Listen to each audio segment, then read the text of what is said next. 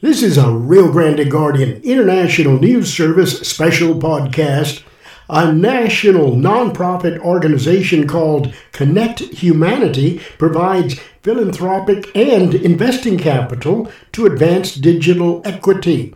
On October eleventh, Connect Humanity hosted a virtual roundtable. South Texas entrepreneurs and local leaders discussed the importance of investing in digital infrastructure, broadband affordability, and skills to enhance the South Texas economy. Here's one of the highlights from that virtual roundtable. I would like to go to Janie, who can make, uh, as as the founder and, and longtime leader of Lift Fund, giving us some examples of what small businesses are experiencing. Thanks, Jordana. And I want to say that Jordana used to work here at Lift Fund, so I'm so proud of the, the work that you continue to do in community and economic development. So Lift Fund's been around, it'll be thirty years in nineteen ninety-four. And, um, you know, we've seen the transformation of um, our small business community. And Beto, you, you you hit it, the nail on the head, as you said earlier about Jordana. Well, you hit the nail on the head as well uh, when, when you spoke about entrepreneurship and small businesses and making sure that the infrastructure is there. Because what we found during COVID, for example, well, first of all, let me tell, say a little bit about our fund, right? The fund, you know, uh, has, an, um, uh, you know, we, we underwrite in the business world using FICO scores, and so does Lift Fund. The average FICO score of one of our customers is around five eighty. The cutoff at a bank is six eighty. And we've dispersed almost a half a billion dollars in our thirty years, and we have a ninety-six percent repayment rate. And most of our community that we serve are Latinos. So, you know, and the best paying, the best uh, group are Latinas in terms of the repayment uh, of, our, of our fund. So saying that, we've been doing this work for all these years, then COVID, and as you know, we had to redo uh, how we think about how we do business. And so the, the tenacity that small businesses have, and also the creativity, is that they had to use, those that could, uh, use the internet, for example, to continue their work. In the Valley, in the South Texas area, there were less examples that I can give you, unless they were in the high tech areas where they could reach the audience that they, they needed. As we did a survey, only about a, th- a fourth or a third, excuse me, of our businesses actually had websites. So can you imagine trying to do work during COVID without a website? And, you know, uh, uh, especially in that year twenty twenty, when we have that Black Friday, where uh, the day after Thanksgiving, where we were um, trying to get our businesses ready because we wanted to connect our audience, uh, our customers with the general public and say, go to the website. And we had a marketplace, but we could only put few of the hundreds of Um, small businesses that we have in our portfolio. So we quickly then started to find to f- look for ways in which we could help people develop their websites.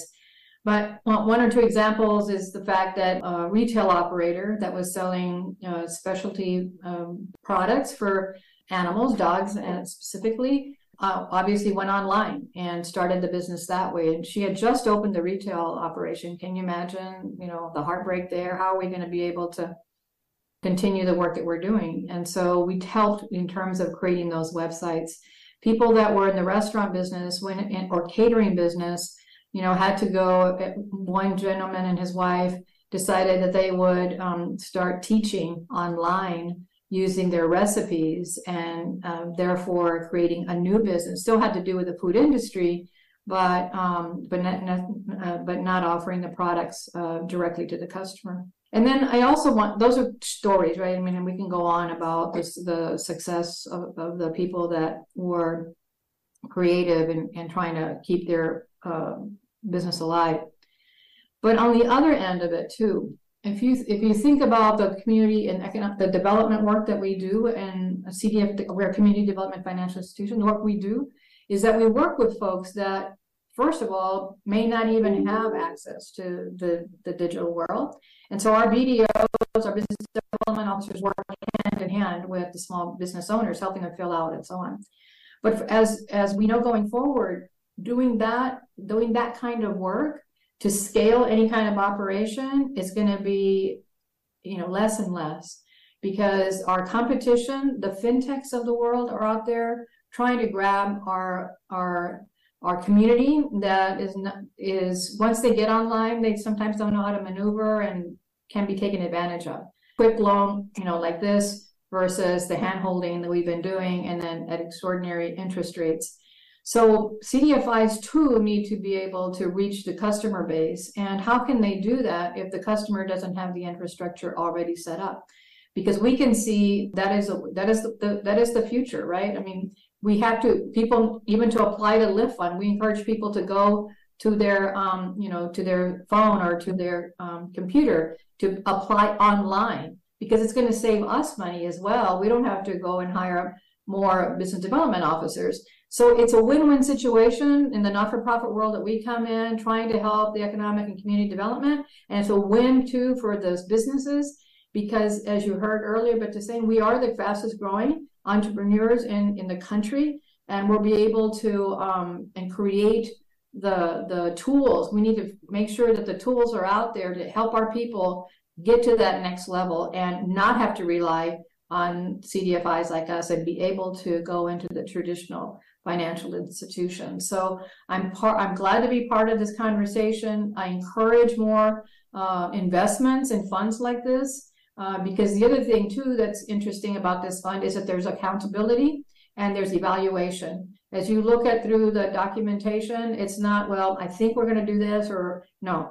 We, we know what the goal is. We're going to, we have a baseline, we move forward and be able to show um, hopefully dramatic uh, findings in years two, three, and four. So it's it's short term, for, I, and I believe, right? Uh, because the urgency is here. If we don't do something right now, we're going to miss an opportunity.